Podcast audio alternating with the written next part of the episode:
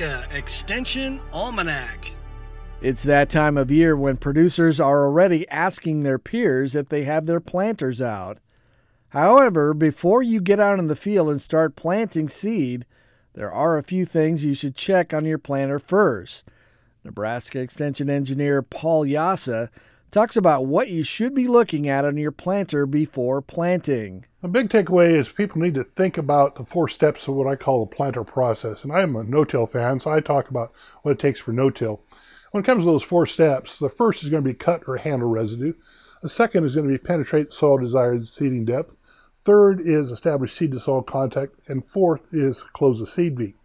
Now, a planter, it's in good shape. That's easy to do. Here in the off season, before planting season starts, work on your planter, get it ready to go, and pay attention to those steps.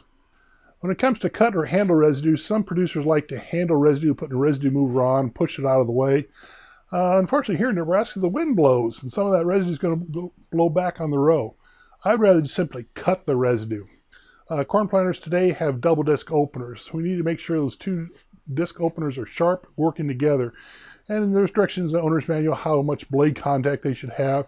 But we need about uh, inch and a half to two inches of blade contact such that we can cut that residue and that residue then is nicely cut. The good news is that seedling coming up will come up through that same slot you just cut to put the seed in the ground. Unfortunately, if we use residue movers, we push the residue off. Yes, the seed goes in the ground nicely, but if some residue blows back, there's no slice cut through that residue and the seedling has trouble coming up. So I like to cut the residue with the double disc opener. Step two is uh, make sure we get the seed down to the proper seeding depth. If I saw a failure in early days of no-till, people didn't have enough down pressure and weight on the planter unit to get that seed down in the ground. Uh, we cut through residue, we cut through some firm soil, we're in no-till or ridge-till, and we need to make sure we got enough down pressure to do that.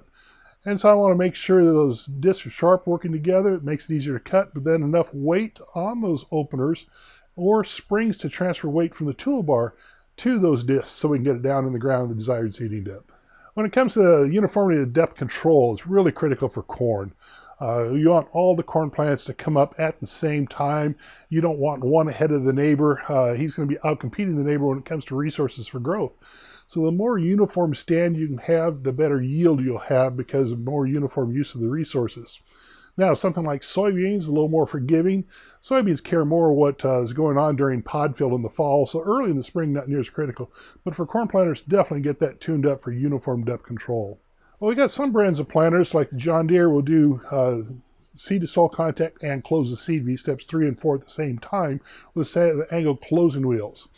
We want to evaluate those steps separately. If the seed to soil contact is already there, we don't want to tighten those wheels to close the seed V because we'll actually over tighten, actually pack the seed V such that seedling roots have trouble getting out of there. Now, some other brands of planters do it different ways. Uh, our Case IH planter, for instance, we close the seed V with some crumbling discs on the planter I have here, and then firm it down from the top of the press wheel and back. But I also added a device called a Keeton seed firmer on there that pushes the seed down to give us some seed to soil contact. Now we can put a Keeton on any brand of planter out there to help get seed to soil contact. But the place I like it more is a uniform depth control because it gets all the seeds to the bottom of the seed V. Step four is closing that seed V. And like I said, on the wheels that do both, like John Deere, Kinze, White, don't over tighten if the seed to soil contact's already there. When it comes to closing the seed V, I want to make sure the tail stock of that planter is running level. Those angled wheels have a pinch to them then to bring the soil together.